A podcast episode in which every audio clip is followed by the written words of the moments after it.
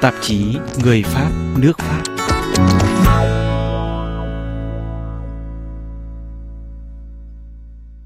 Cách đây 5 năm, ngày 7 tháng Giêng 2015 đã xảy ra vụ tấn công khủng bố vào tòa soạn của tuần báo trào phúng nổi tiếng Charlie Hebdo ở Paris, khiến tổng cộng 12 người chết, trong đó có hai cảnh sát. Thủ phạm của vụ tấn công, anh em nhà Kouachi, đã bị bắn hạ sau hai ngày lẩn trốn. Hai kẻ khủng bố này tự nhận thuộc tổ chức Al-Qaeda ở Yemen. Charlie Hebdo là một tờ báo có lượng độc giả rất giới hạn. Vậy thì vì sao Hồi giáo cực đoan lại căm ghét tờ báo này như vậy? Để tìm câu trả lời, chúng ta phải trở ngược về tháng 2 2006 khi nhật báo Đan Mạch Gilan Posten suýt bị khủng bố tấn công sau khi đăng các tranh biếm họa vẽ đấng tiên tri Mohammed. Để tỏ tình liên đới với đồng nghiệp Đan Mạch, Charlie Hebdo cũng cho đăng các bức biếm họa Mohammed. Những bức biếm họa này ngay lập tức đã gây phản ứng dữ dội từ giới Hồi giáo tại Pháp. Nhưng tại đất nước của quyền tự do báo chí, số báo nói trên của tuần báo trào phúng được bán đắt như tôm tươi, 400.000 bản đã đến với độc giả. Không dừng ở đó, đến năm 2013, Charlie Hebdo xuất bản một số đặc biệt đặt tên là Sharia Hebdo. Sharia tức là luật Hồi giáo. Vài ngày sau, một quả bom xăng thiêu rụi trụ sở của tờ báo này, khiến tòa soạn phải dọn đi. Trang web của tờ báo thì bị tin tặc tấn công. Một tờ báo do anh Qaeda tài trợ thậm chí còn treo giá một trong những cộng tác viên của Charlie Hebdo. Nhưng 30 tập tuần báo trào phúng vẫn kháng cự cho đến ngày 7 tháng Giêng 2015. Và lúc 11 giờ 20 ngày hôm đó, mặc đồ đen, trùm kính đầu và trang bị súng Kalashnikov. Hai anh em Kouachi xông vào tòa soạn Charlie Hebdo nằm trên đường Nicolas Appert, quận 6 Paris. Đầu tiên họ nổ súng vào hai nhân viên bảo trì, giết chết một người. Rồi gặp họa sĩ Coco trong cầu thang. Hai kẻ khủng bố bắt cô này làm con tin, buộc cô phải dẫn đến phòng họp của tòa soạn. Và thế là cuộc tàn sát bắt đầu, xóa sổ gần như toàn bộ 30 tập đang ngồi họp trong phòng. Trong đó có tổng biên tập Sharp, người bị bắn đầu tiên. Chín người khác bị bắn chết tại đây, trong đó có một cảnh sát được điều động đến để bảo vệ Sharp. Là nhân viên cấp cứu và cũng là cây bút của Charlie Hebdo, Patrick payou là một trong những người đầu tiên đến nơi xảy ra khủng bố. Lúc đó kể lại giọng còn bàng hoàng. C'était horrible. Il y en a beaucoup qui étaient déjà partis parce qu'ils les ont abattus comme dans des exécutions. Thật là khủng khiếp, nhiều người đã chết rồi vì họ bị giết giống như xử bắn. Nhưng chúng tôi cũng đã cứu được những người khác và nói chung là những người này vào sáng nay thì tình trạng đã khá tốt. Tôi đến đây để nói với bạn rằng tờ báo sẽ tiếp tục hoạt động bởi vì người ta không thể thắng được và Jacques Cabu, Bernard, Honoré, Enza, Kabi và Tignus, Volinsky, Mustafa và Frank, Michel và viên cảnh sát có nhiệm vụ bảo vệ chúng tôi đã không chết vô ích. Chúng ta không nên căm thù người Hồi giáo. Mọi người mỗi ngày trước cửa nhà mình đều phải nên làm sống mãi các giá trị của nền Cộng hòa. Chacun devant chez lui, au quotidien, doit faire vivre les valeurs de la République.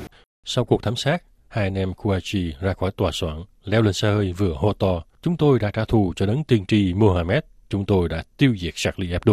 Đúng đầu một toán cảnh sát đang tuần tra bằng xe đạp, hai kẻ khủng bố nổ súng bắn bị thương một cảnh sát, rồi lạnh lùng kết liễu mạng sống của viên cảnh sát này trước khi leo lên xe tẩu thoát. Sau hai ngày truy lùng gắt gao, cuối cùng cảnh sát mới tìm thấy và tiêu diệt hai anh em Kouachi. Ngay ngày hôm sau, 8 tháng Giêng, một kẻ khủng bố khác, Amedi Koulibaly, tự nhận thuộc tổ chức nhà nước Hồi giáo, đã bắn chết một nữ cảnh sát viên ở Montrouge, ngoại ô Paris, rồi tấn công vào một siêu thị chuyên bán hàng cho người Do Thái, giết chết bốn người trước khi bị cảnh sát bắn hạ. Tổng thống thời ấy, François Hollande, nhìn nhận vụ tấn công vào Charlie Hebdo là một cú sốc đối với nước Pháp. La France euh, est aujourd'hui devant un choc. Un choc euh, qui est celui d'un attentat, car c'est un attentat terroriste. Nước Pháp ngày hôm nay đang đứng trước một cú sốc, cú sốc của cái mà ta có thể gọi ngay là tấn công khủng bố, vì chắc chắn đúng là như thế. Cuộc tấn công vào một nhà báo đã nhiều lần bị đe dọa và vì thế đang được bảo vệ. Trong những lúc như thế này, chúng ta cần phải gắn kết thành một khối, chứng tỏ chúng ta là một đất nước biết sát cánh với nhau, biết phản ứng đúng mức, một cách kiên quyết, nhưng vẫn duy trì khối đoàn kết. Đó sẽ là thái độ, là quyết tâm của tôi trong những ngày tới, những tuần tới.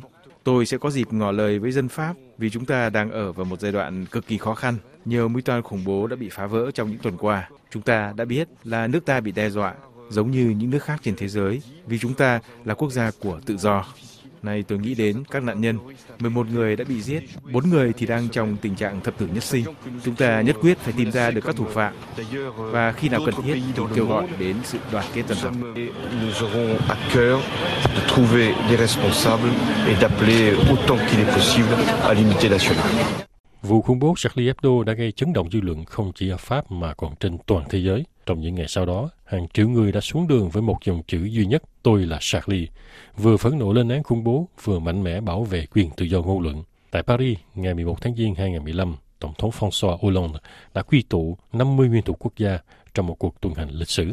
Đối với các thành viên ban biên tập Charlie Hebdo, 5 năm sau, chấn thương từ cú sốc của vụ tấn công khủng bố này vẫn còn nguyên vẹn nhưng Philippe Lanson, một trong những nhà báo thoát chết nhưng bị thương rất nặng trong vụ khủng bố, khẳng định Charlie sẽ còn sống lâu dài.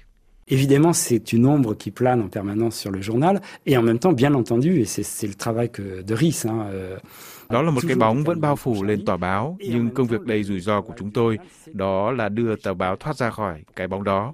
Chuyện này chúng tôi đã sống qua và nó đã ảnh hưởng đến Charlie nhưng nhiệm vụ của tờ báo chính là thoát khỏi cái chuyện đó để tiếp tục sống, tiếp tục phát triển. Sau những gì đã trải qua, việc tờ báo còn đứng vững đúng là một phép lạ. Những kẻ sát nhân đã không thành công hoàn toàn. Khi ra khỏi tòa soạn, họ đã hô, chúng tôi đã giết chết được Charlie. Nhưng thực ra họ đã không giết được Charlie. Charlie vẫn sống và tờ báo sẽ sống với những kỷ niệm, với những mâu thuẫn của nó. Cho dù phải chịu những đòn tấn công, tôi nghĩ tờ báo sẽ còn sống lâu dài. Avec ses souvenirs et ses contradictions et ses attaques, et je pense encore pour longtemps. Đối với nhà xã hội học Michel Vivorca, vụ tấn công vào tòa soạn Charlie Hebdo khiến dân Pháp ý thức là họ sẽ phải sống với mối đe dọa khủng bố lâu dài. Je pense que avec Charlie, la France a pris conscience qu'elle était Tôi nghĩ rằng với vụ Charlie Hebdo, dân Pháp ý thức rằng họ đã thực sự bước vào thời kỳ của khủng bố toàn cầu và đang phải đối đầu với những vấn đề tuy không thực sự là mới, nhưng thực sự là họ đang sống với nó. Họ ý thức là đang có một sự thay đổi sâu rộng trên thế giới và ngay trong nước mình. Đây là một cú sốc kinh hoàng. Vụ Charlie Hebdo trước hết đã khiến dân Pháp xúc động và có một sự đồng thuận khá rộng rãi, nhưng không phải đồng thuận 100%. Đảng cực hữu không nhất trí với phong trào phản đối hành vi khủng bố. Trong giới Hồi giáo đâu đó vẫn có những người tỏ vẻ cảm thông với các hành vi khủng bố. Ngoài hai thành phần xã hội đó, ai cũng đều có chung cảm xúc, đều bác bỏ sự man dợ, đều thấy rằng không thể dùng bạo lực như thế để giải quyết các vấn đề. Nhưng chỉ một thời gian sau thì chính trị lại lấn át tất cả.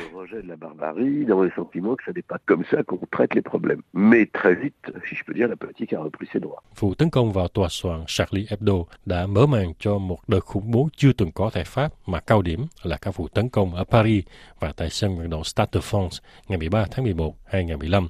Đối với cơ quan tình báo Pháp thì mối đe dọa khủng bố vẫn rất cao. Vấn đề là khủng bố nay gần như không còn được thể hiện qua những vụ tấn công ngoạn mục nữa, mà nay nước Pháp đang đối đầu với một hình thức khủng bố khó lường trước, vì thủ phạm là những người hành động một mình, thường là những kẻ có tâm thần không ổn định, dễ bị kích động mà lại ngã theo Hồi giáo cực đoan. Thay vì dùng súng ống, những người này dùng một loại vũ khí rất đơn giản, đó là dao.